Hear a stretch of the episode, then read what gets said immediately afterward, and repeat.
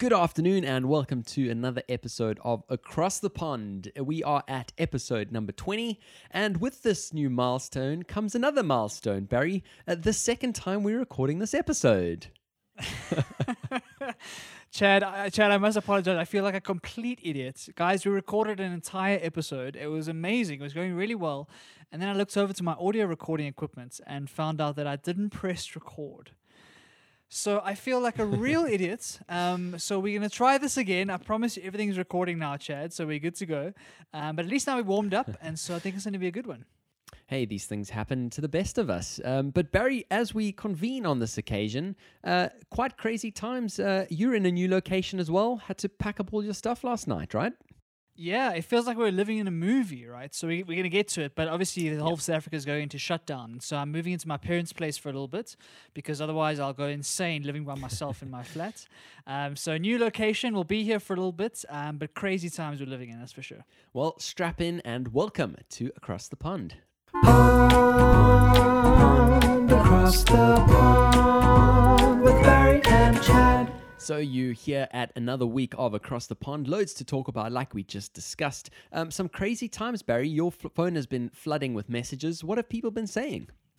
I think everyone is a bit panicky right now, lots of anxiety. Everyone is a bit worried about what's to come. I think we're going into extraordinary times. Like I certainly haven't lived through anything like this in my life, and so it's really going to test. I think everyone's uh, willpower. It's going to test everyone's ability to stay sane, and I think we're in for a rough ride. So lots, lots to talk about. Well, let's get into it. The week that was. So let's start this episode off with a bit of a COVID 19 update. We're kind of going to tackle it in the same sort of fashion that we did last week, um, except we're not going to, that's not going to be the core focus of this episode. We're not going to spend the whole episode talking about it. Uh, so let's go into some of the regions um, and look at what happened this last week. Uh, let's start off with my side of the pond. I'm again in London. If you're new to this podcast, Barry is tuned in via Skype in Johannesburg in South Africa. And uh, yeah, let's tackle some of those things. So the Bank of England has cut their interest rate to the lowest level in history again. Last week we chatted about the rate that was set back then, and it's been dropped further again, now to 0.1%. Some pretty crazy measures. Definitely, I think it's I think it's par for the course. I think all the governments around the world are trying to find ways to cushion that economic blow, and by moving interest rates, that's one of the only levers these guys have to actually make things happen. So it's not too, not too surprising. I think Chad we're on the road, especially in the UK, towards negative interest rates, right? So we, we've seen we've seen in the US and in some of Scandinavia, we've seen negative interest interest rates in the past, and they don't quite make sense in my brain, but but they are legit and they are real. and I, for some reason, I think the UK is on that on that route, right? I don't think this is the bottom. I think as things get worse, it could even go below zero. Yeah, crazy thought that uh, to have to actually pay interest to have money in an account, um, but certainly not something we're going to rule out just right now. Some of the other things that happened this past week uh, UK schools were asked to close. This is something we spent quite a lot of time talking about last week. Uh, looks like some common sense prevailed there and they actually closed those. Um, further to this, f- some 40 tube stations in London uh, were shut down, and uh, basically around 80% of, of the line's uh, general um, day day was actually cut short. Um, bars, restaurants, cafes, cinemas, theaters, leisure centers, and gyms were banned as well. Um, and on top of this, basically last night uh, being Monday, uh, there was the escalation of a lockdown um, which obviously we've been seeing across the globe. Um, strange now to finally see uh, back on my home turf as well. Um, and yeah, definitely feels weird uh, being on this side of the lockdown. Um, so, just to clarify what this actually means, um, the default position, we obviously watched Boris Johnson putting out his press briefing, and it was quite a formal one, really. Um, it was almost looked like a recorded message. He was reading off of an auto cue, something. Uh, you know, you definitely it definitely sets the tone for anyone watching that. But essentially, you must stay home. That's the default position. Uh, you can leave home in a set of certain circumstances, which are uh, to go shopping. Uh, this is for essentials like food and medicine. Um, you're allowed to leave the house for one form of exercise per day. This must be alone or with a member of your own household. So, if previously you were meeting up with the guy down the street to go for a run uh, and keep two meters distance, that is no longer happening. Just you or the people in your own household. Um, you can leave the house for a medical need, um, or if you are one of these key workers, there's a specific list that the government has put out of who is and isn't a key worker. Um, you obviously need to travel to and from work. Um, so that's essentially all of the conditions from which you can leave the house. Uh, what he mentioned was that the police uh, will be equipped to uh, address people who do not follow by these rules um, and could even fine them. Um, so, yeah, certainly quite a lockdown we're seeing on this side. Lots of interesting developments there. And why I think it's interesting, Chad, is because we chatted last week about the fact that the UK was probably doing something different to the rest of the world. And they were Yep. trying to delay these sorts of measures because they thought they wanted to try and time the peak a bit better. So this feels to me a little bit like a 180 shift. I don't know. How, I don't know what it feels like on the ground, but but does this feel like a change in strategy from the UK? It definitely does. Um, completely a complete change. Um, I, I think, like you said, it, it- they've been kind of erring on the conservative side of this. Obviously, uh, excuse the pun there. Um, but yeah, certainly, uh, kind of getting into these measures in, in a sort of step by step approach, um, which is interesting because, as we know, there's a there's a lag on the data.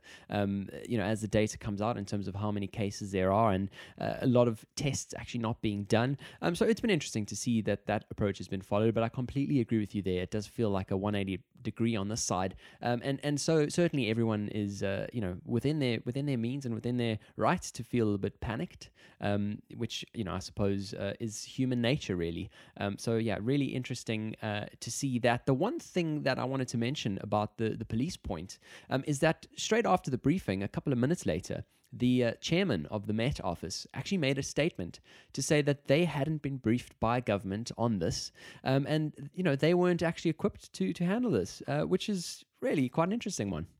Yeah, that is that is crazy. I mean, you'd assume everyone is talking to each other and it was in the same meetings.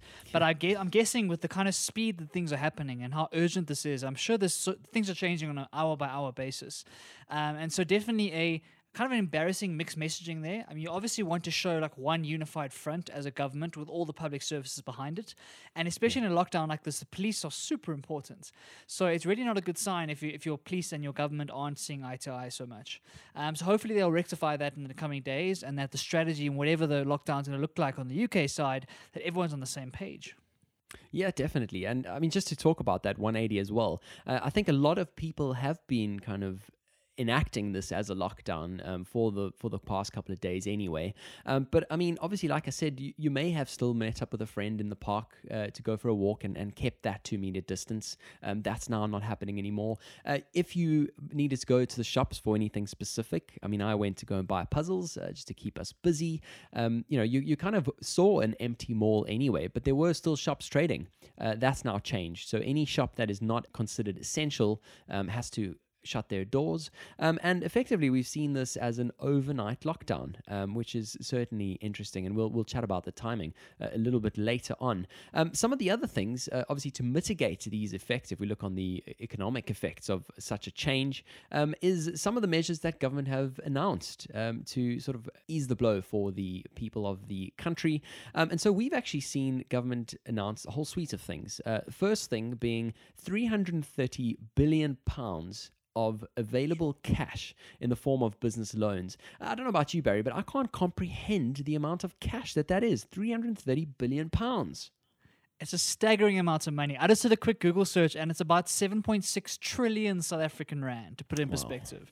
So Wow. it is a ginormous amount of money. And uh, I think coming from the UK, that kind of spending means, shows you how serious this is.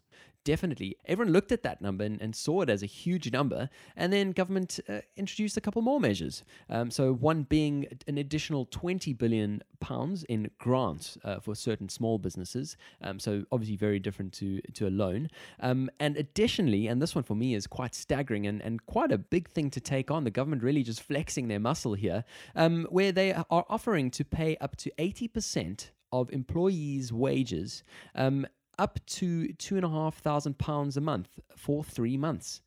Massive, massive benefit that. Yeah, definitely. It's it's one of those things that really shows the wealth of a country like like the UK when they have the the pockets to be able to do these sorts of things. And like we'll chat about throughout this episode, like the impact on employees and the impact on small businesses is going to be immense from this. And so trying to cushion this blow with this kind of support is an incredible thing to do. And it's it's the, it's the reason that Britain are going to be okay throughout all of this, right? If you're able to keep your economy relatively stable throughout these turbulent times, then you set yourself up for a good recovery and, and a good getting back to normal at the end of the day. Um, and so it's huge amounts of money. The question, of course, always comes down to how is this actually practically done. So, how do you efficiently deploy this sort of capital? Um, how do you make sure the money is going to the right people in the right places? Um, and so, obviously, there's a lot of work to do still to try and figure out cool, we've got this fund of cash, we've got this uh, little war chest. How do we distribute it?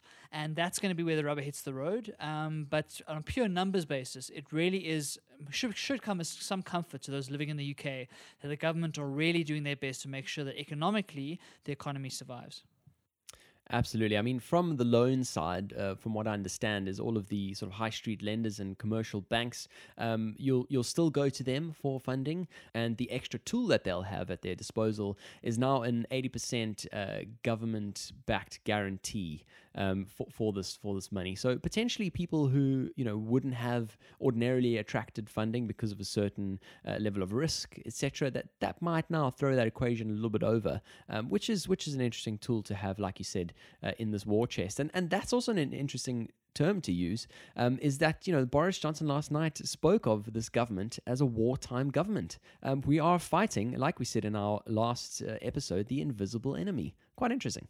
Yeah, it certainly feels like that. I mean, I've I've never lived through a time like this, and I've never lived through a time where there's this kind of global energy around a certain topic, where there's this sort of like mass concern and mass worry about a certain thing. So it kind of feels like a war, right? It, it feels like we're fighting this this enemy we can't see, we can't predict, we don't know where it is, um, but everyone is trying to rally together. And the kind of rationing we've seen, the kind of lockdowns we're going to see throughout the next few weeks, that really does feel like a war.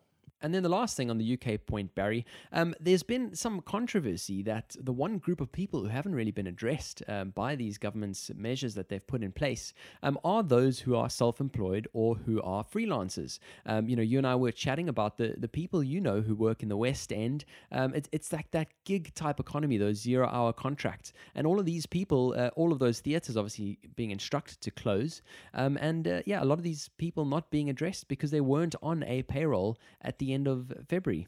Really, really terrible times for them. Yeah, I think so. I think it really points to the fact that our working world has shifted so much over the last few decades, right? So the kind of the traditional way of working where you got paid by an employer and they looked after your benefits and all that good stuff, the world doesn't look like that anymore. There's a huge sector of, like you say, gig workers or people in theaters and whatnot are working on a project basis, Yep. of freelancers, of self-employed people. The, the world, the working world has changed so much, and so this is really going to shine a light on that and show that the legislation we have in place and kind of the laws we have and all this good stuff might not be perfectly suited to how the working world looks today. Um, so hopefully this might, might shift some thinking around how do we actually help those people. I, I know from for myself, Chad, I've basically been freelancing and consulting for the last year or so, Yeah. and so I, I feel this pain directly. And like you said, I've got a lot of friends who are in theatre in theatre um, worldwide across the West End here in South Africa, etc. And they're really in trouble because they don't have those benefits behind them. So it's like, how do you support? Like, this gig economy is good because it allows flexibility. It theoretically allows more fulfillment for certain people. It, it, it's an interesting way of, of building our economy. But then when something like this happens, do you have the support structures in place or are you trying to build them as the plane is going down? Absolutely. You're not alone there, Barry. I'm also directly affected by this. And uh, we'll certainly see what uh, the UK government have uh, to add to these measures. I, I certainly feel the social pressure will uh, build up. What they have done, which is very limited, um, is they've taken a piece of legislation called IR 35, which was put there really to tax people who uh, are seen to be employees, um, who are kind of running their consultancies through their own companies um, as employees. Um, and so what they've done is they've delayed the escalation of that, um, where essentially companies who provide you with contracts now need to assess whether you could be in, included as an employee, um, whereas previously the, the consultant themselves could make that assessment. Um, and they've now delayed that for a year. So, uh, you know, certainly will have a little bit of an effect, but at the moment, people are just not hiring contractors at all. Yeah, I, th- I think I think that's the one of the side effects of this is that anyone who doesn't have a permanent kind of set job in a big corporation is really going to struggle, um, simply because these kinds of jobs, like you say, are just not guaranteed. Like what you gain in flexibility and what you gain in control of your hours and whatnot, you lose in stability. So when something like this happens, we go through these kind of times, you really are the first to to lose out. Um, and so I think it, it really speaks to the fact that the working world has changed, but the way we think about social security and the way we think about stabilization of our economy hasn't changed yet. And so hopefully when we start we start seeing these side effects and we see the impact it has on these on these kind of economies, we can change the way we operate. I mean, I'm thinking about companies like Uber and whatnot who have these giant giant um, masses of contract workers who are in serious um, danger now. But Uber don't have a direct contact with each of those drivers, for example. So how do you, as a society, look after those people um, when they are outside of traditional employment paradigms and therefore aren't able to get like legal assistance and those sorts of things regarding the benefits? Uh, it's, it's a lot to think about. Absolutely. Uh, really quite a conundrum that um, we'll, we'll only have to see over the next couple of months what unfolds. Now, let's move on to your side of the pond, Barry, um, in South Africa. And uh, just a few hours before my uh, announcement that, that I watched on this side, um, you guys had one of your own. Talk us through it. Yeah, so we had our president, uh, Mr. Ramaphosa, speak last night, um, and the whole country was waiting to watch him because he was going to um, announce some stricter lockdown measures. And a lot of people were predicting a full lockdown, and they were completely correct. And so the announcement was actually very similar to what Boris announced, Chad, in, in, in the kind of the way the lockdown is going to be put in place. And let me run through some of the points. The key thing is that South Africa is going to full shutdown from midnight on the 26th of March. That's this coming Thursday uh, for 21 days. And that shutdown, what that means is that for 21 days, you have to stay at home, right? Yep. The only reasons for you to leave are very similar to what you mentioned earlier is to go and buy food, to go to the hospital, get medical supplies, and that's pretty much it, right? So the idea is that everyone is going to self isolate themselves and uh, for 21 days try and shut down the, the country so that we can try and slow the spread of this disease. The South African National Defence Force has um, deployed a bunch of soldiers around the city to try, especially in Joburg, um, to try and help the, the police service uh, to actually enforce these rules. And quite interestingly, Chad, what I found out that, literally yesterday was that the Reserve Army barracks is actually in Craighall Park, like one street away from me, Wow. because I saw these three giant buses full of soldiers arriving. And that's when I felt like I was in a movie. When I saw the soldiers arriving in Craighall on Jan Smuts Avenue, like next to a RocoMamas, then I realized, okay, this is real. This is not. This is no joke. This is not a drill. Uh, things are about to get real. So yeah, so the army has been deployed to try and help the, the police service with uh, enforcing all of this stuff and keeping things going. All shops and all businesses are closed um, for those 21 days, with the exception of the following. So, grocery stores are going to remain open so people can get food. Uh, banks are going to stay open to help the uh, financial system work. The JSE is going to stay open. Um, petrol stations, healthcare providers, and then any other companies that are directly involved in, say, the, the transport or logistics of basic essentials, so food and medicine, right? So if you're delivering food or you're delivering medicine, etc., and you're in that supply chain, you'll stay open as well. Um, but everyone else needs to close unless you can work remotely. So you can obviously work remotely if you need to, and a lot of the knowledge work, kind of white collar work, will continue like that. Yep. Um, but for the majority of actual shops and businesses, they will close down. Um, obviously this is going to have huge economic impacts and we chatted about the amount of money that uh, the uk have pumped into this to try and cushion that blow Yep. obviously in the south african context is a very different story right so we've seen that the south african government we don't have the kind of cash reserves that would be needed for this this time um, we've been in a budget deficit for a while now and there's been a lot of issues with having enough tax revenue and as a country we don't have the kind of wealth to be able to draw on what the government has has said is that they've started a fund called the Solidarity Fund. And the Solidarity Fund is is our version of trying to mitigate that that blow and try and su- support the people who are going to lose their jobs throughout this process. So what this fund is, basically the government is going to seed the fund with 150 million rand. So that's the seed capital right at the beginning. There have been 2 billion rand worth of donations from two families, the Ruperts and the Oppenheimers, who've donated 1 billion rand each. And so those are into the fund.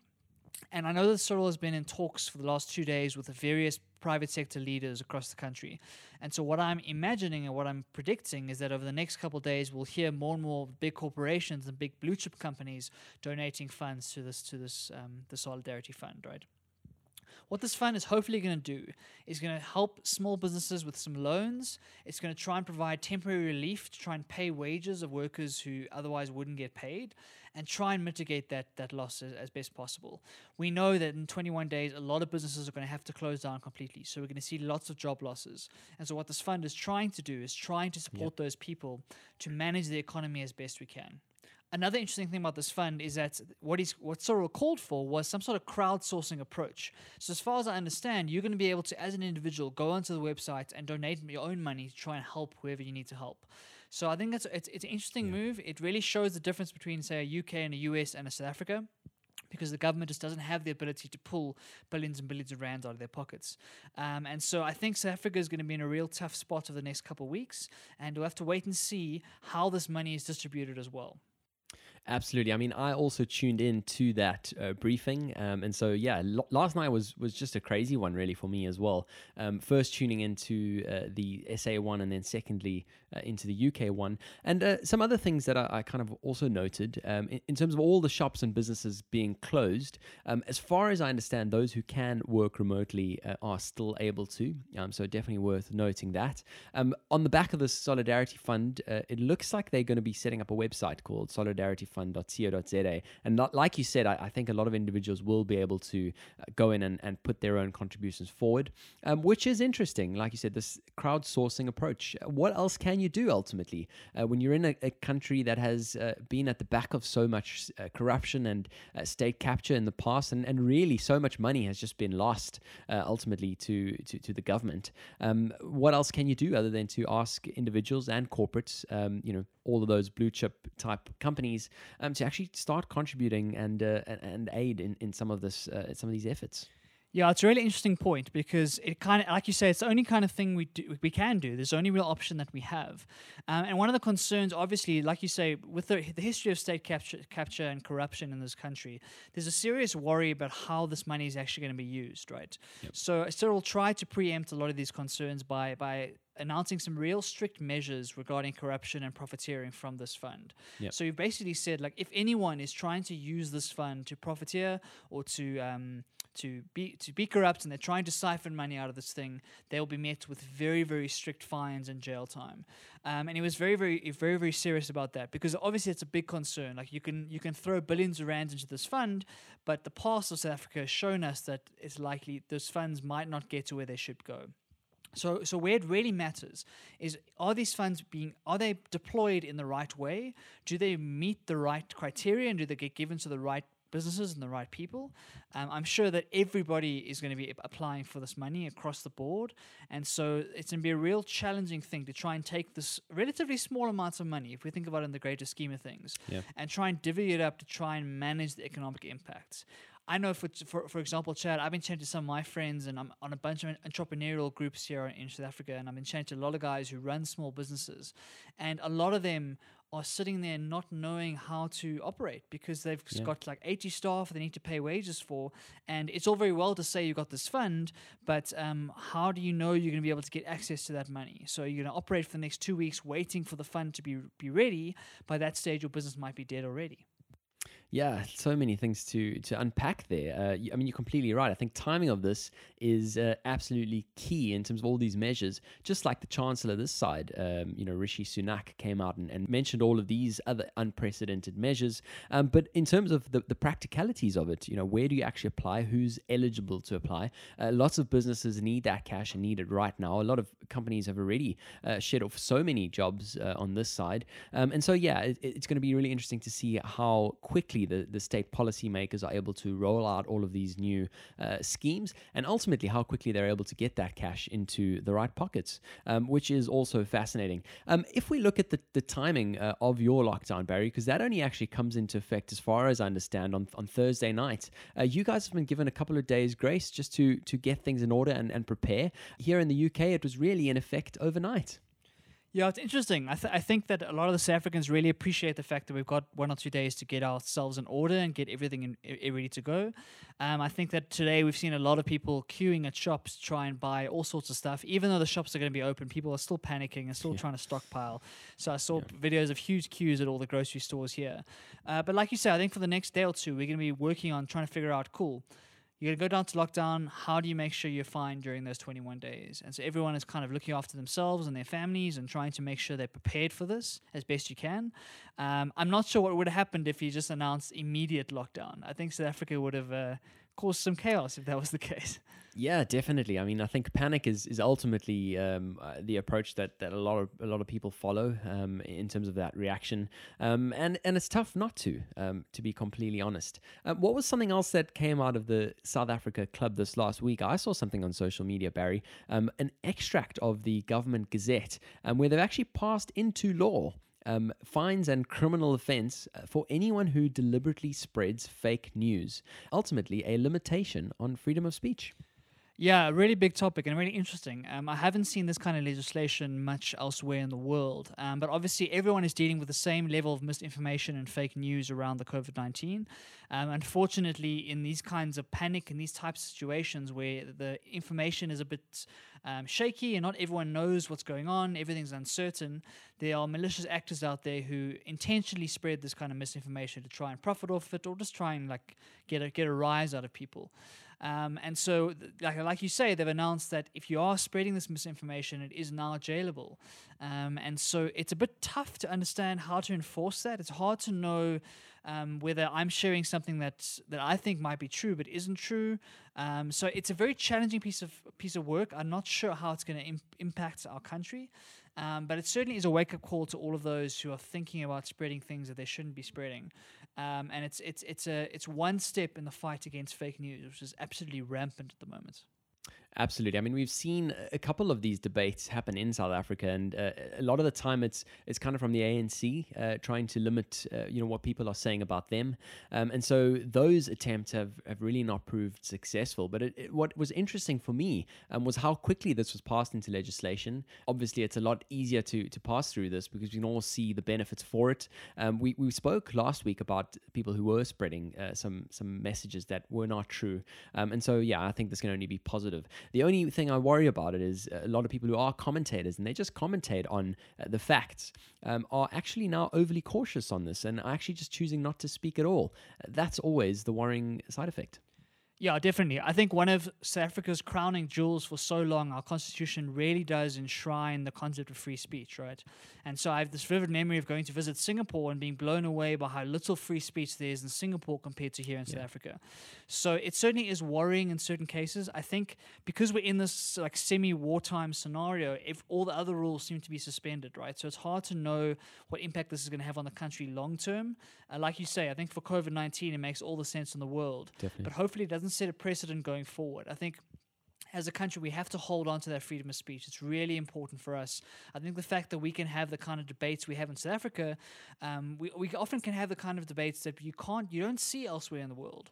Like Yeah. when I think about the UK debates or the US debates or Singapore specifically, um, you can't say some of the things you can say here in South Africa. Um, so it's one of the few things that I really do am proud of when it comes to our constitution and like wha- how we run our country. And so hopefully this is just for this little wartime scenario and it doesn't actually burrow its way slowly into the rest of the constitution. Absolutely. I couldn't agree more. Now, let's move on to Europe. Well, let's start with Italy, the worst affected in Europe. Um, we've obviously been looking at the number of deaths that come out of Italy every single day, and that's number's been going up um, until this last week, until uh, the 23rd of March, where we saw that first decrease on the day to day number of deaths. Um, there's obviously still a full lockdown uh, in force there, lockdown in, a- in action. Um, and uh, yeah, I mean, really, really tough place that Italy finds itself in. Um, one of the things we can see, though, on the on the positive side, um, is loads of these amazing, inspiring videos of people singing on their balcony, connecting with their neighbors. Um, obviously, Italy is known for that sort of close interaction, and it really is so nice to see that happening uh, in these really, really woeful times. Yeah, it's so important in these dark times to be able to find those moments of joy and those moments of hope. The one video that stood out for me, Chad, was I saw a video of two apartment blocks that are across the road from each other. Not across the road, across like a path. And on the one side, there was a guy giving a fitness class. So he was doing on the one side, giving all the exercises, and then the camera pans to the other side of the apartment block, and there's like 30 to 40 people on their balconies doing star jumps and burpees and planks and all that good stuff, following the guy on the other side of the path. Wow. Uh, and so those kind of videos really do give you a little bit of warmth that people are still trying their best to be connected to other people. They're trying to keep fit and keep sane in, in their in their isolation. Um, and so yeah, it, it those videos really do like put a smile on my face, and it shows how the power of humanity can prevail. I really do believe the power of humanity will prevail in this, and uh, the more we can stay connected to each other socially, not in person, um, and make sure that we're looking after each other and looking after ourselves, uh, the easier this is going to be.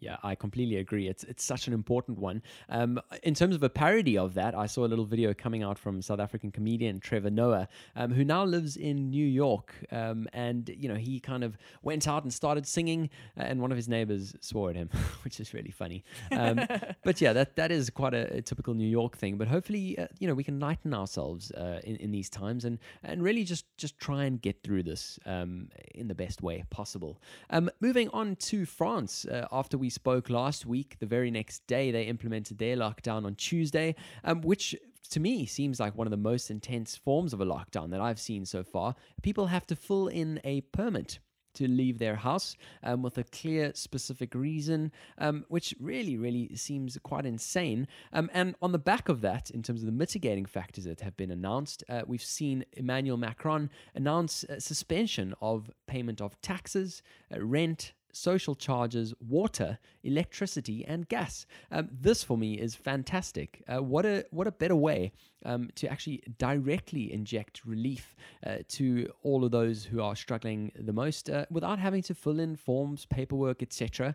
Um, immediately, you have this uh, direct form of relief. I think it's fantastic it's a really interesting strategy. It's something I wouldn't have thought of because often we think of those kind of costs, our rent and whatnot, as fixed costs, right? We kind of assume, cool, those debit orders are completely locked down. We can't change those at all. And so when we're trying to like be more frugal, we think about our discretionary spending. We try and cut corners in other ways.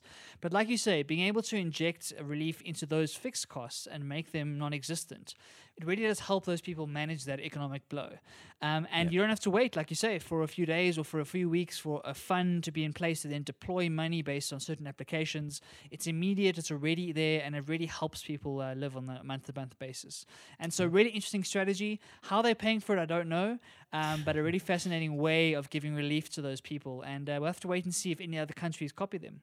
I mean, one of the other things we haven't really touched on too heavily at the moment is the different forms of enforcement we've seen. Um, so in France, you know, you've got these pictures of, of the military out and about. Um, obviously, Barry, you, you said you've you've seen a bit of a barracks being set up down the road from you. Obviously, we're yet to see how how that's going to play out. Um, but on this side, it certainly seems like the approach of uh, police persuasion uh, rather than enforcement is going to be followed. I mean, like they said, they, they're going to roll out fines uh, where police can fine you if they need to. Um, but it certainly sounds like they want people to, uh, the police to just go through and, and try and persuade whoever uh, they can to adhere to these measures. Yeah, it- it, it's going to be it's been interesting to watch. I think that it's going to be fun for the first few days. I think everyone will be able to manage a few days or maybe a week or so. We'll have to wait and see when we get to week two and week three. When people start to get bored and people start to Yep. push boundaries, then how do you make sure you keep enforcing those strict rules? I think what we've seen with with, with Asia and how they've managed to s- stabilize the situation over there. We have to adhere to these rules, right? And everyone has to do it. It really matters that everyone is on their, their best behavior and that we make sure that we enforce this to the letter.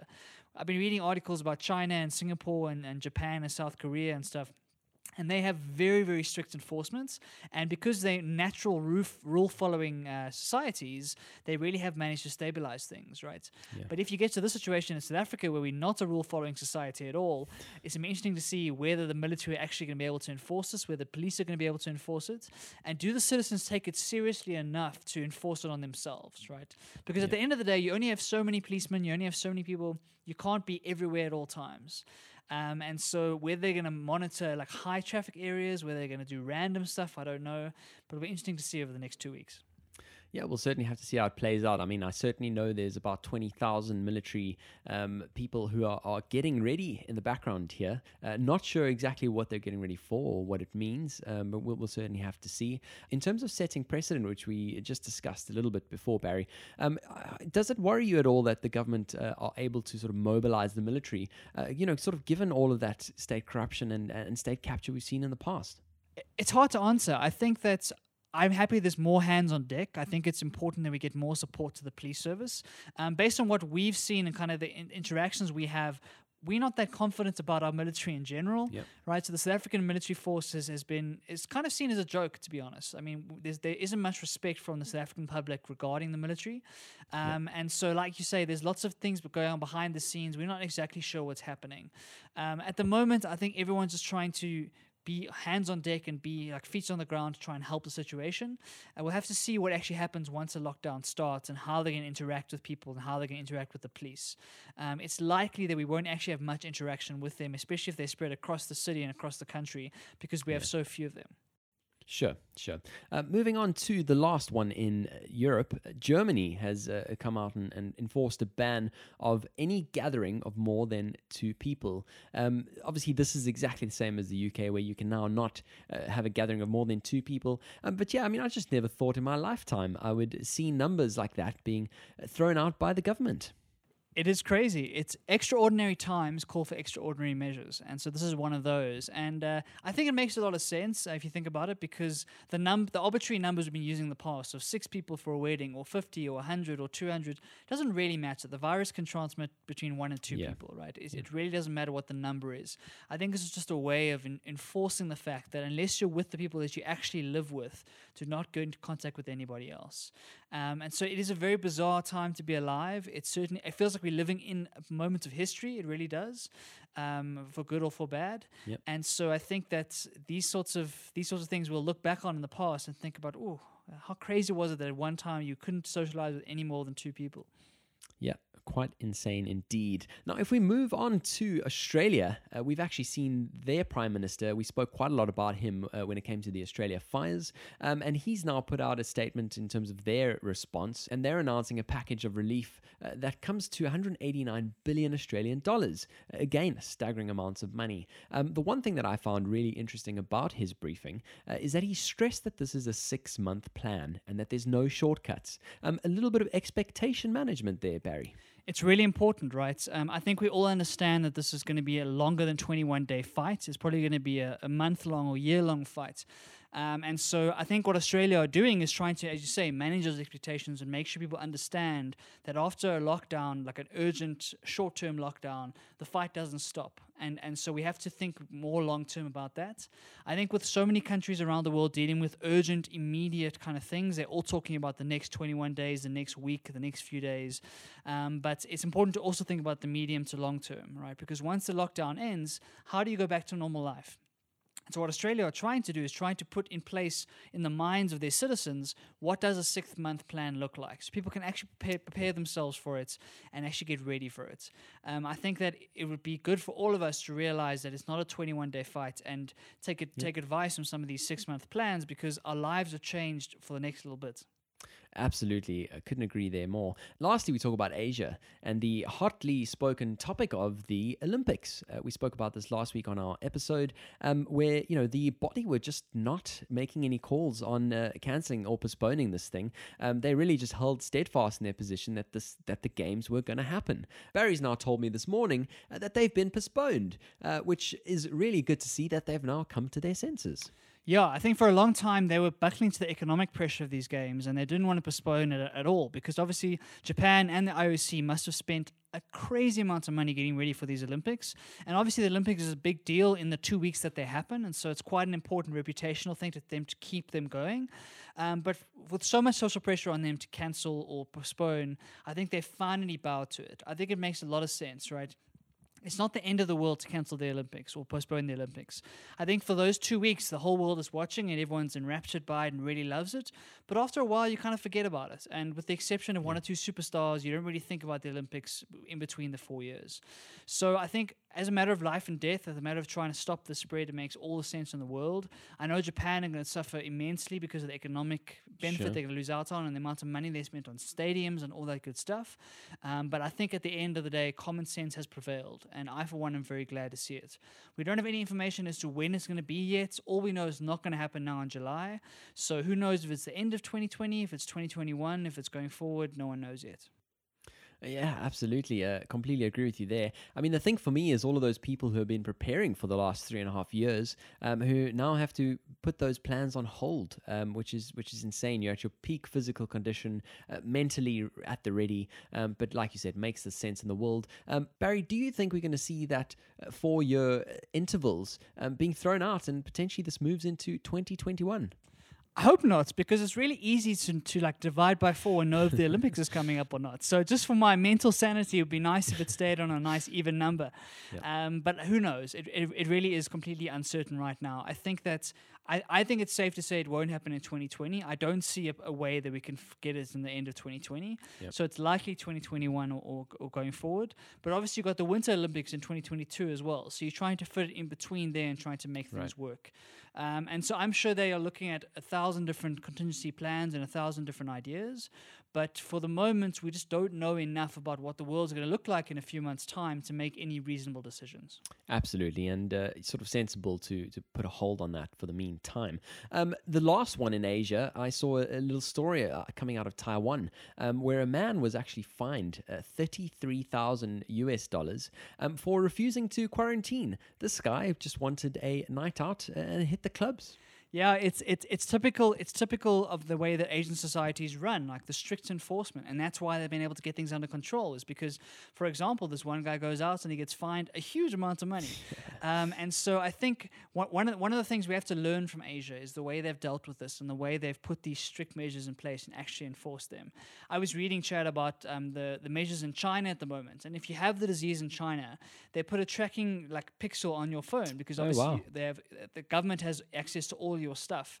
And so I read a story about a guy whose phone died at like 7:30 in the morning and he had oh. the had the disease and by by 7:40 I think he had a phone call from the government and, and he didn't answer it and by 7:45 the government were at his house. No way. So I, I- it just kind of emphasizes how seriously they're taking it over there, especially in Yeah. China. And obviously, there's huge issues there with surveillance. But putting those aside, like the measures they have in place to try and track the spread of this disease and try and kill it at its core is is exactly to be expected from Asia. So I think I understand this Taiwanese example. I wonder if it would ever happen in like a Western context. It would be a very very different story, I think, because we have very different cultural expectations as to the impact of government and the impact of the police. Um, but yeah, it really shows how seriously people are taking these. Absolutely. I mean, that's insane. Uh, you know that the guy's been tracked. It would be really interesting to see if they implement some uh, AI measures, uh, if seeing as they are tracking this um, and, and can track the, the, spread of it um, and potentially you know predict um, a little bit more. That'll be interesting to see as we as we move through. Moving on to our non-coronavirus related news for this past week, um, we had a little chat about the uh, World Economic Forum there in Davos, where world leaders were all in the same room, and there was a side benefit of them being able to discuss certain topics. Now, one of those topics uh, was digital taxes, which the UK have been pushing quite hard on um, amidst leaving the EU. And uh, Barry's seen some news on that this past week. Tell us all about it. Yeah, so it's one of the common topics we've been chatting about a lot on the on this on this podcast is looking at the impact that these big tech companies are having around the world. And the nature of these online services like Google and Facebook and Amazon and whatnot is that they operate online and they are really are everywhere. They are every single country and the service operates exactly the same. And so it's hard to know where that revenue is being earned and therefore where the taxes should be paid from. So a lot of these companies, obviously as economic capitalists, they look to situate their, their actual headquarters and their base in a tax haven in an attempt to try and minimize the amount of tax they're paying or, or not pay any tax at all. And that obviously worries all the various governments around the world because you might have a huge Facebook presence in your city and lots of people working and lots of operations and whatnot happening, but no tax revenue being generated from that. Yeah. And so governments around the world are trying to fix this and they're trying to like change the legislation to make way for these new like mass internet companies that really can operate from anywhere. And this is one of the first steps forward. I think we're seeing this from the from the UK because they've now left the EU and they're not going to now set their own legislation and their own kind of agreements with people. So the UK are going to levy a two percent revenue tax on digital service companies, which are aimed at companies who have large sales teams in London or other piece, other, other parts of the UK, but their revenues actually funneled through other tax havens like Dublin or Luxembourg, etc. And so this kind of 2% tax is a first step in this direction of trying to break down these huge tech monopolies who kind of operate all around the world without real um, jurisdictions or without real legislation. Um, And it's targeted towards the big companies, right? So it's not looking at the mom and pop stores at all. For example, the threshold for this tax is that your revenue has to be greater than 500 million pounds and your UK sales, so the sales derived from inside the UK, must be greater than 25 million pounds. So they're not looking at the small stores who are selling like one or two goods or like more uh, niche kind of artisanal stuff. They're looking at the companies like Google and Facebook and Amazon, etc.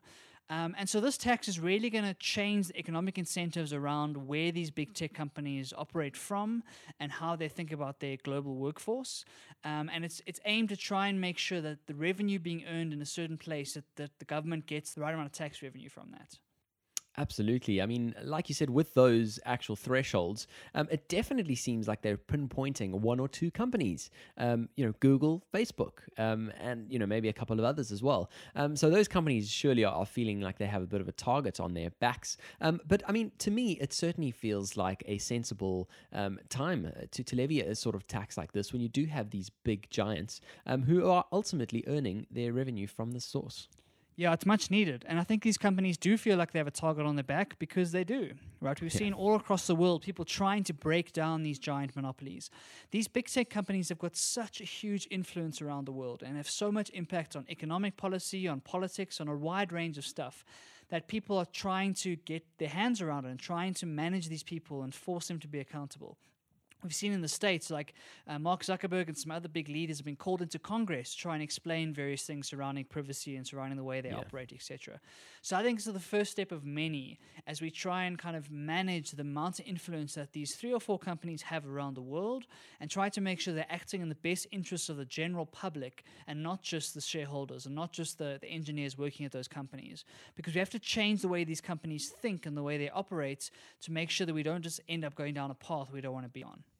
Absolutely. Well, the timing of this is quite interesting because this was quite a contentious issue for Trump, um, and uh, you know France. Uh, Macron wanted to proceed on this as well. Um, so interesting to see whether he's going to retaliate in this climate um, or just let it go. Let's see what happens. Now, moving on to another uh, giant that is Microsoft, um, Bill Gates has stepped down from the board uh, this past week. And, uh, you know, you and I, Barry, have been chatting quite a bit about his uh, philanthropic efforts, um, which, you know, are sort of overshadowing his uh, massive legacy already. Um, and so, yeah, I mean, this definitely feels like a bit of an end of an era.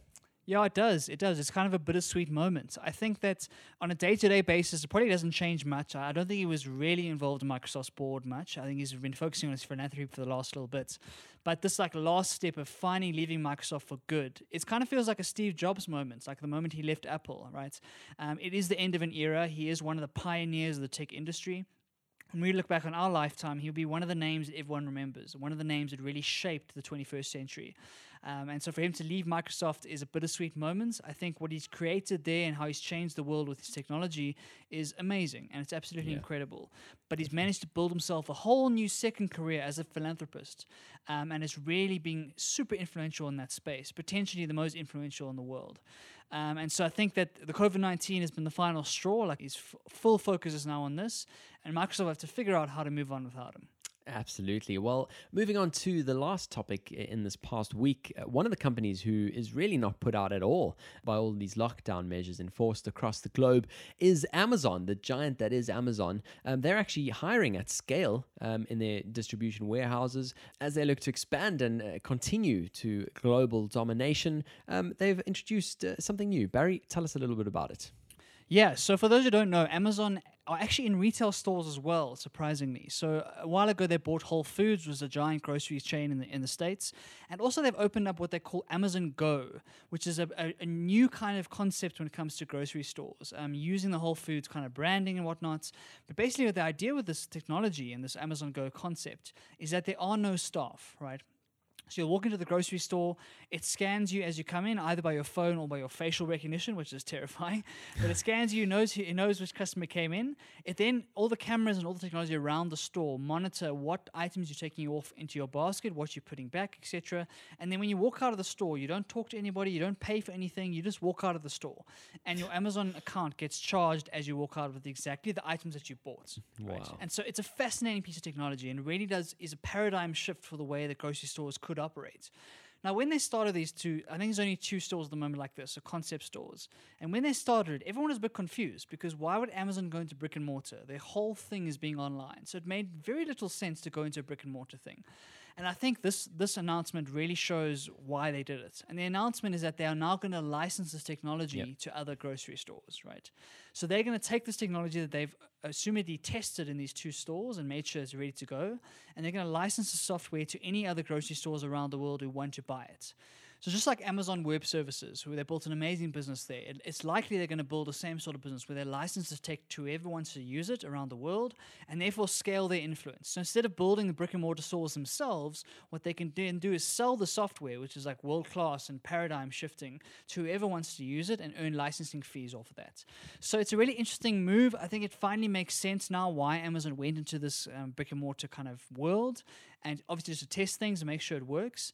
And now you're likely to see an Amazon powered Tesco's or an Amazon powered Pick n Pay in the future, where this technology is the backbone of the store, but the store remains as is otherwise.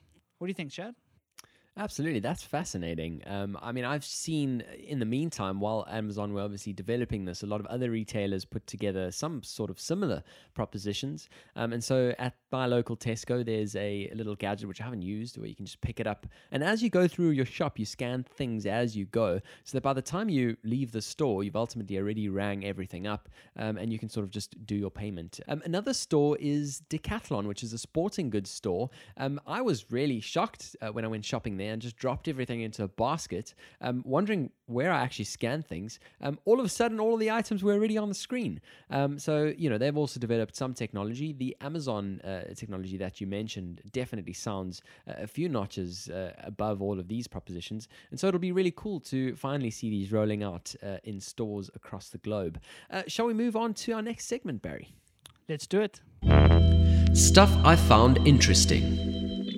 On this week's stuff I found interesting, we're talking about WhatsApp, right? And so we chatted a little bit in the past about the, the nature of WhatsApp and how different it is to, say, a Facebook and an Instagram and whatnot. And the reason is because they have end to end encryption, right? So in a WhatsApp message, Facebook can't read what you're saying. Whereas on a Facebook situation, they are able to see all the various messages going on around the world. Um, what this does is it really it creates a different set of contexts and different environments across the various platforms. And this is playing out very interestingly in, in the COVID 19 pandemic right now in the area of fake news and misinformation right? On platforms like Facebook and Instagram and Twitter and LinkedIn and these guys, they are able to monitor fake news to a certain extent because they have full visibility across their platform. Yeah. So they have various AI tools in place. They have human um, collaborators who are working on eliminating fake news and whatnot. And so they have community like guidelines and community service they can do to try and monitor the global conversation. And obviously they don't always get it right because it's an it's a Yeah. nigh impossible task to try and monitor that level of conversation. But they can do something to kind of get at the worst of the worst. In a WhatsApp um, circumstance, it's very, very different. Because of that encryption, because we want our messages to be completely private, they have no ability to see into those things. And so, what's happened is that we've seen a huge increase in fake news and misinformation being spread on WhatsApp itself.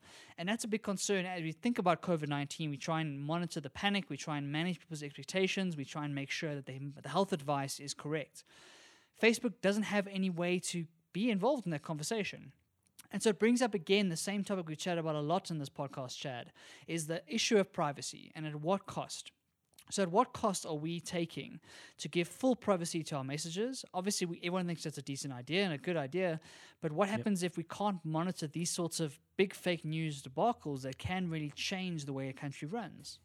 Absolutely. It's a fascinating discussion. Uh, I mean, for me, Barry seems to be on a witch hunt at the moment. Any link that I send him, uh, he you know quizzes me on where I got it from. Um, and to be completely honest, it's it's kind of the way we all should be, really. Um, this is not the way that WhatsApp has always operated. If we think about the early days, um, the first couple of years at least, there was a noted change uh, where I'm sure everyone who uses the platform remembers um, in every single chat seeing this chat is now encrypted. Um, and you know, there's obviously really important reasons for that. But like you said, there's there's certain limitations too. Um, and so yeah, this is ultimately uh, the debate. Uh, on my side, I don't want to see uh, Facebook getting more access to more data, um, but I want to see more people doing what you're doing, Barry, uh, and actually uh, challenging the information that's going around, actually thinking about things before you share them, um, because you know a lot of the time we like to put blame onto somebody else. Um, but we should ultimately take responsibility for this as well. We're the users of the platform, uh, and it's us who's who's sharing the data.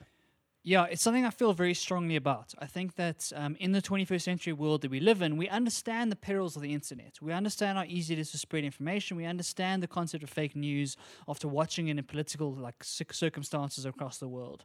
And so it's important that we all understand as individuals, we have a responsibility to make sure that something is true and factual before we share it, right? I, I also fall into the trap of doing exactly that of just seeing something that looks interesting. And because I want to share it first I want to be, I want to be known as the person who gets to the scoop before anybody else right? There's some sort of weird social reward when it comes to being able to share something before it actually happens.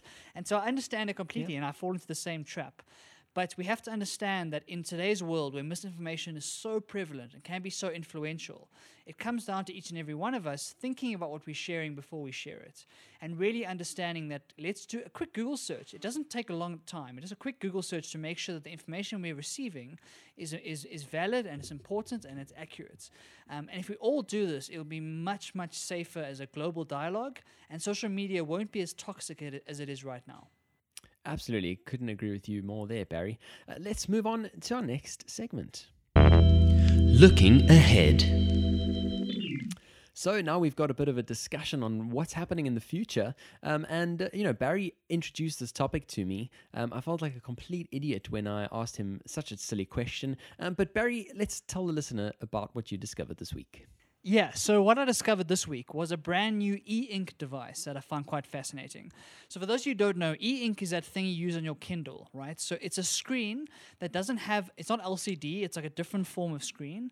Um, and what it does is it doesn't have the same sort of glare, it doesn't have the same sort of reflection, it's often only black and white, and it's used for low power situations. So, for example, your Kindle can operate for two to three weeks without having to charge it, and that's because of this e ink screen. And basically, what the screen does is just black and white p- pixels that are s- switched on or off, and that determines what you're seeing on that screen. So, for reading, it's perfect because it gives you the right kind of reading environment. It kind of feels like a normal book, even though it's not a normal book, and and it really has, sh- has shifted the way people read around the world. Now, this e-ink technology, again, what's important about it is that it uses very low amounts of energy to display information.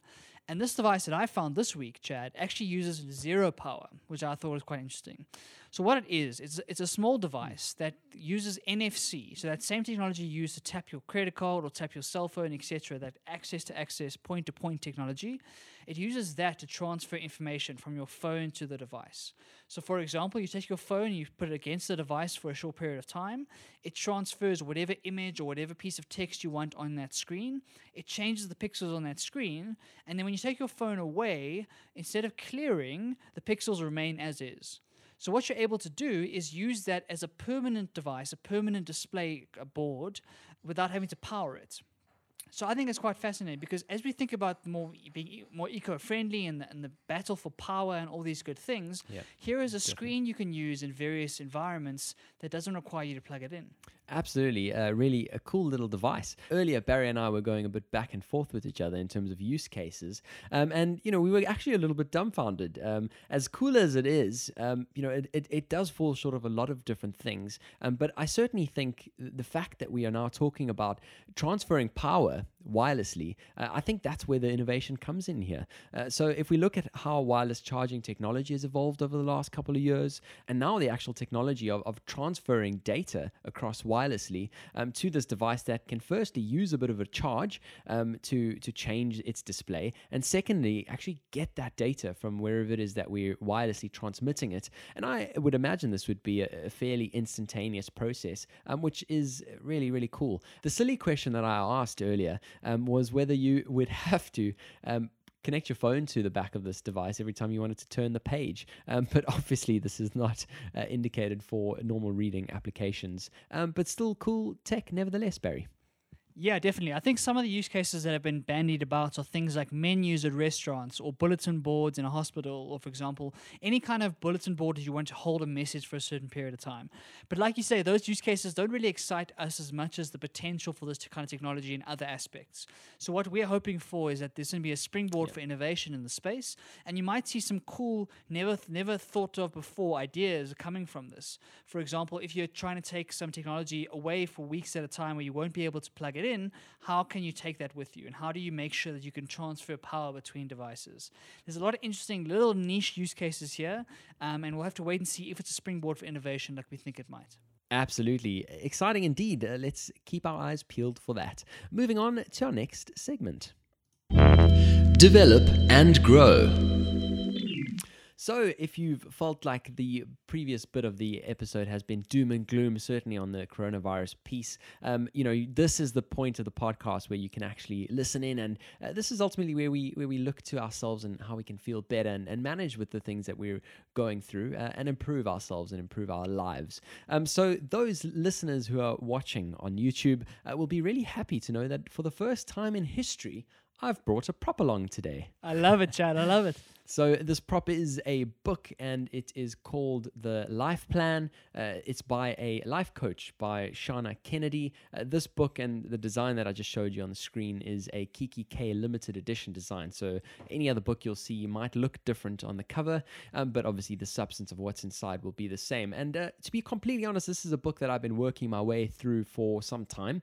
Um, I'm only probably 40% of the way through, and uh, what's great about it is it's a book. Um, obviously, there are pieces of uh, narrative and, and guidance and all of that kind of stuff. Um, but ultimately, what differentiates it is that there are sections for you to fill stuff in. Um, so, this is a life guidance book, if you'd like. Uh, and so, in every couple of pages, there's a, a few activities that you need to do. And uh, ultimately, there's a lot of thought work that you need to do. So, this is not a book that you're going to pick up and, and sort of read through on your downtime. Uh, it's going to take you quite a long time to get through because there's some introspection that is required on the back of this. Um, which is why I think it's so worthwhile. Um, so, in terms of the journey that I've taken so far on my 40% of the book, um, we sort of started off by looking at uh, where you are now. Um, look at looking back at the key uh, events that have happened in your life to to shape you as who you are at the moment, um, and then kind of moved from there to to looking at your values, uh, to what is your purpose, what is it that drives you, um, ultimately to set a sort of decision making framework uh, from which you now know the two or three things that should guide your decisions going forward. Um, and and so there's been a lot of that. We've looked at uh, habits and uh, you know decluttering, simplifying your life, all of those types of things. And where we're at at the moment, which is really what I wanted to chat about on the podcast, um, was a three-year life plan. Uh, so this is obviously as its description uh, says it's a three-year life plan um, i really liked the three-year format of this um, because t- typically we, we go to an interview and somebody will ask what our plan is for the next five years um, Otherwise, we'll set our goals annually and we'll literally look at the year ahead. Um, but what I like about three years, uh, which I haven't really heard in this format, is it's that perfect kind of distance. It's not too far away that we feel like we're talking about fiction, um, and it's also not too close where we think things are not uh, re- reasonable or realistic. Um, and so here are some of the guidelines for this. Um, I took about two hours to do this. Um, funnily enough, she sort of suggests you take about an hour to do it. Um, but here are some of the guidelines. You start off by writing down your age on a blank piece of paper, your age in three years' time. And that's quite a powerful thing because uh, immediately you're setting yourself up for what it would feel like to be that age, uh, what it is that you expect to have done by that age, etc., um, etc. Et um, additionally, write down the age of, of family members as well um, and give yourself permission to let go for this next hour, hour and a half, two hours, however long it takes. Um, you take all your worries and doubts and put them to one side um, and dream that if everything went as it could, um, what would my life look like in three years' time? And this dream is unedited uh, by any lack of potential money, skills, or time. Uh, and so, you know, you ultimately need to get specific with it. Um, where is it that you're going to be working? Who are you going to be spending your time with? What is it that you're going to be doing in your spare time? And what are you going to be earning in a very specific amount of money? Um, so you ultimately are, are, really getting really specific about the things that you really want to achieve and what you really want your life to look like in three years' time. And uh, for me, I left this, uh, I had a lot of fun in the process, and I left it just feeling really grateful for where I am at the moment. Um, and I left it with a, a clear vision uh, ultimately of, of where I want to go, um, which I thought was fantastic. Um, I thought it was really, really valuable. Um, I've done obviously a lot of self help stuff in the past, um, but what I really like about this book is that it forces you to write stuff down. For the YouTube viewers, again, is it actually leaves you spaces to write stuff in. Um, so, yeah, certainly one that I think is worthwhile checking out, especially uh, given we're going to be having a lot more time on our hands, Barry. Yeah, I think it's a perfect time for these sorts of things. I think we can have a lot of time to ourselves, a lot of time to think about our lives from a more objective and third party perspective. And these sorts of guided journeys are really valuable. It really does sound cool, Chad. some of the things that I picked up from what you were saying. The first piece is that I think it is interesting that a three year plan is a bit different to what you normally see around the place. It kind of reminds me of a quote. I can't remember who it is, and I'm going to paraphrase it. But the idea is that we overestimate what we can achieve in a day, but underestimate what we can achieve in a decade. Um, and talking about the fact that we, when we're setting goals, is often ho- that the time frame is very important, and a three-year time frame feels to me to be the best of both those worlds, because it's long enough to actually like see genuine progress in a certain task or a certain habit or a certain way of life, but it's also not f- so far away that it feels like science fiction. Um, and so that that's a really cool time frame. I think is a cool thing to do. The second piece I also think is interesting, is, like you say, is is think of yourself at a certain age. I think it's hard to like think, cool, in five years' time, what will my life look like? Whereas if I think about my 30 year old self or my 40 year old self, immediately an image comes to mind because for some reason, just that age number allows me to form an image and a, an idea of what my life might look like at that point. So it's a great little device to force you to be more specific and more direct what you want for that kind of period of your life. Um, and so I think it sounds amazing. I think that these things are very valuable. These guided journeys try and help you with introspection, help you look at your life uh, more more realistically and more honestly. Um, and it really is this kind of internal work that downtime is so valuable for. So I'd encourage anyone listening right now to use this time productively. Don't just sit for the next 21 days on Netflix, right? Like obviously a little bit of Netflix is good enough, but uh, really use this time to think carefully about your life plan, where you're trying to go, and why you're trying to get there. Um, that's really important. One more thing I think might be good to add here is, is a parable that I heard that I think is quite interesting.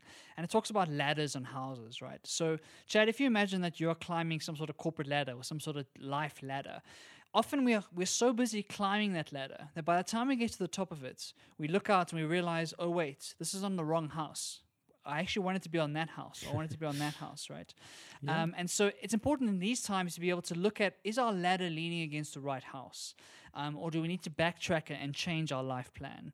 Um, and we don't often get these opportunities to check which ladder we're on because we're often in so deep in the nitty gritty and in the, the dirty work of day to day life. And this 21 day lockdown for most of us should be that opportunity to step back from our lives, to look at it more objectively, and make sure our ladder's on the right house. Absolutely. Uh, that's such a great analogy. Um, I, I really love it. Um, and you're right. It's the right time for that. Um, so let's certainly do that thought work. If any of you do pick this up and actually do try these exercises, let us know what you think. Uh, ultimately, this is a, activity book for, for adults, uh, and I think a really important one. On the topic of ladders on house, uh, there's an app called House Party, um, which is essentially letting us uh, socialize with our friends across the world or even across the street, given the current lockdown measures.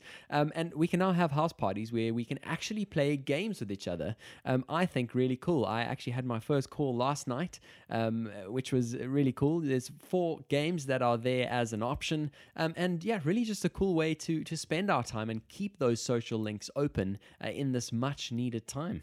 Yeah, so as we try and uh, recapture these social dynamics in virtual environments, this is a great little app to use, and we have to take this seriously, right? As we're going to go into this self isolation, we really and we, we have to understand we need social connection as human beings, and so whatever we can do to recreate these things in a virtual environment, I'm all for it. So it sounds like fun. Yeah, it really, really is quite cool. Um, I actually tried to get Barry to join in, but uh, you know the man's really popular, um, so you know he didn't he didn't join me for last night. But um, I mean, some of the games is like I said, there's four games there. Um, I haven't tried them all, but some of the ones that I have tried. Uh, the first one is a, a drawing game. Uh, so ultimately, you'll you'll you'll draw something, and everyone has to everyone on the call has to guess what it is. Uh, the second one is a quiz game, um, which you know I thought was really, really good, really responsive, considering I was talking to people from uh, South Africa as well, um, where you know you ultimately have various topics that you can pick, uh, and everyone selects the right answer, and straight away, like I said, lag free. Um, you know the result displays on the screen, and there's obviously some really nice little talking points that come on the back of that. Um, the, the third game is Heads Up, which uh, we saw Ellen DeGeneres invent a couple of years ago, um, and so it's nice to see that integrated here. And then the last one, I must confess, I haven't tried, uh, but it's something called Guac and Chips, I think, uh, which sounds interesting. Well, definitely have to give that a go. And Chad, I've actually got an idea. How about if any listeners out there who have made it this far in the podcast episode and are, are keen to play house party with me and Chad, uh, let's let's set up an across the pond little game. So drop us a message if you're keen. We can play some games while you're self isolating wherever you are in the world. It'd be great to meet some of you listeners and really get to know you a bit and have good fun over the over the net. What do you think, Chad? Definitely, that sounds absolutely awesome. I mean, I think a lot of people uh, would like to connect with us, so I think that would be great. Uh, if you're not sure where, you can uh, just get in touch. Um, we've got a Facebook page called uh, Across the Pond Podcast, um, as well as uh, on our YouTube channels. We've got um, Anchor is the podcast uh, platform that we publish through. You can send us voice notes there as well. Um, and yeah, let's get the party going. Let's have a little house party um, with all of our listeners. Now, moving on to the next one, Barry, you've mentioned there are some really cool concerts that are happening across the world. I've been out of touch, but tell us about this. Yeah, so one of the things in this self isolation phase, as the whole world is dealing with it, a lot of big uh, musical stars are trying to use their platform for good and trying to entertain and trying to distract people from the chaos that's happening outside. And so, what's been really cool that I've been watching, Chad, is a, a concert series called Together at Home. And what's happened is that there's a bunch of really famous musicians have gone into their little home studio or their living room or wherever they've got a musical instrument and performed like a 30 to 40 minute concert of all their favorite songs um, at home just by themselves. And what's been really been cool is to watch them kind of break down their music and talk about it more artistically and thinking about why it was created and why they wrote the pieces, and then to watch them play it live with no like backup, no other musicians, no nothing, just them in their living room by themselves. Uh, it's a really really cool little idea. I've watched the John Legend one, the Charlie Puth one. There was a, a Chris Martin one, so a whole bunch. A One Republic one was really good. A whole Oh, bunch wow. of them. So if you are keen, and if you're looking for things to do, and you're looking for good music, go and search the hashtag Together at Home on any of the social media platforms, and I'm sure you'll find a ton of them. Absolutely amazing. Out of interest, Barry, do you have to pay for these? Not at all. Not at all. So the idea is that they're trying to raise awareness and funds for the COVID virus. So it's all through the Global Citizen um, NPO, which is a giant organization that is trying to do good in the world. So they're all free. A lot of them are on the artists' Instagram lives or Facebook lives, etc. So you'll be able to pick them up if you're following them. Um, but they're all free, completely available to everybody, and a really cool way to see inside the living room of one of your favorite artists. Absolutely amazing. Uh, that definitely does sound like really cool experience. Um, obviously, now you know at home we've got these uh, decent high definition uh, devices, and a lot of the time uh, when we're live, you know, we're right at the end of a stadium, hardly even able to see anything. Uh, so that's really a cool idea, uh, and hopefully it, it actually changes the way we watch musical concerts going forward. Let's now hear what's on your mind. What's on your mind? All right, so thank you again for everyone who sent in questions. We really do appreciate it. We got a ton of questions around the COVID virus, obviously, um, and so we're going to tackle two more of them today. The first one is from Jared, and so Jared is asking, "Do you have any advice for being productive while working from home, especially during the self isolation period?" Now, this is a very key question because, as, as we mentioned, a lot of people are going to be working from home now, and it's a very different beast working at home when you've got the distractions of the TV and your bed and the, the pantry with all the, the junk food in it. It's very different to working in an office environment, which is kind of built for productivity and built for trying to keep you in your seats at your desk. So, for, so for me, this is a, a great question because I've been dealing with this for the last little bit, and I have done it very poorly for long periods of time. I, I find it very difficult to self-discipline myself to work for long periods of time while I'm at home, just because there are so many distractions. And so, let me share some of the things that I have found useful, and then I'll throw it over to you, Chad. The first thing is that it's very easy to get into a habit of being lethargic at home. So it's important that if you want to be productive during that day, that you still get up in the morning and you do your normal routine as normal. So you get out of bed, you make your bed, you brush your teeth, you get into decent clothes, etc. It's very tempting to think, oh, I'm just going to lie in my, my pajamas in my bed or on my couch and I'm going to work from there. And that can be fun, but i what I've found from my experience, it doesn't really work. It doesn't. You're not as productive because your mind hasn't made that shift. To like, cool, now I'm in work mode. And so those kind of mini shifts when it comes to the clothes that you wear, the time you wake up, the place that you work, those are important psychological shifts to let your brain know, okay, cool, I'm no longer in relaxation mode, I'm now working into work mode. And so those changes in context I found very, very important. The second thing is that don't neglect the rest of your your habits, right? So your exercise, your eating well, those sorts of things. All of those bits and pieces really do make a big difference when you think about your entire day as a, as a whole. What you have to understand is that at work, you've got a bunch of habits already in place. So you kind of run on autopilot every single day. And so if you have gotten to a decent routine there, then hopefully the autopilot works in your favor. The moment you come home and try to work from home for the first time, you're starting from scratch.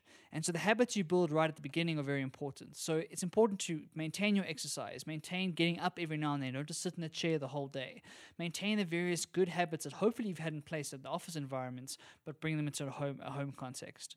And the last thing I thought I should share is that it's okay not to be super productive the entire day. Yeah. I felt that a little bit of guilt when it comes to the fact that, oh, maybe I haven't worked as hard as I could have today. And I kind of feel guilty because I'm at home. I should be as comfortable as possible. I should have no excuses. It's important to remember that when you're in an office environment, I certainly remember it when I was there. There's a lot of time that we waste in an office without realizing we're wasting it, right? And so it's im- it's important to realize that the comparison of what you can achieve at home versus at the office has to be realistic. You can't expect that all of a sudden you're going to put on 12 hours of amazing work during that day because you're trying to meet a deadline. Uh, so be kind to yourself and take those routines seriously. That would be my advice. What do you think, Chad? I mean, I think you've hit the nail on the head there, Barry. There's not a whole lot that I can add. Um, in terms of contributing what I've found most value on, um, I feel like getting showered and getting changed in the morning is the most important thing. I think a lot of the time we like, nah, you know what? I'll just kind of rock into uh, onto the laptop and you know start even an hour earlier, um, and you know just start working. But by midday, uh, you really just feel lethargic. You feel a bit out of it. Um, and so for me, uh, getting into the shower, changing into clothes that you would, you know, normally work into, um, that's been a powerful change for me. Uh, the other thing is if you have the option of not working in your bedroom, um, that would be great. Obviously, not everyone has that luxury, um, but being able to kind of make that mental um, note that you're actually stepping into now the next phase. You, you you're not you're not in the place where you sleep. You're now in the place where you work. Um, I think that's also quite powerful. Um, but yeah, some great tips there, Barry. Um, I, I certainly think our listeners will be getting some great value from those. Uh, what's the next question that we have? Yeah, so the next question comes from Michael. And this question was relevant when he asked it, but obviously in the last day or so, things have changed dramatically. So it's not as relevant Yeah. anymore. But it, it kind of leads into a topic I wanted to discuss. So his question goes as follows Should we avoid going to the gym or exercise classes? Would this be an effective way to prevent the spread? Right, so this was before the full lockdown. People were discussing, cool, should I go to a gym? Should I not go to a gym? And I know here in South Africa, Planet Fitness, which is the gym that I go to, was sending out a bunch of emails detailing all the extra measures they were putting in place, how they were cleaning the equipment every hour, how they were doing all these bits and pieces, begging people to keep coming to gym. And obviously, that is all shut down now. People are not going to gym anymore. And so, the topic it leads into is how do you keep yourself fit in this self isolation environment? So, as we said, it's very important to keep yourself like active as, as best you can. And now you can't really go running with your mates. You can't go to the gym. You can't do various things you would normally do to exercise. So, a lot of your exercise is going to be confined to your own house.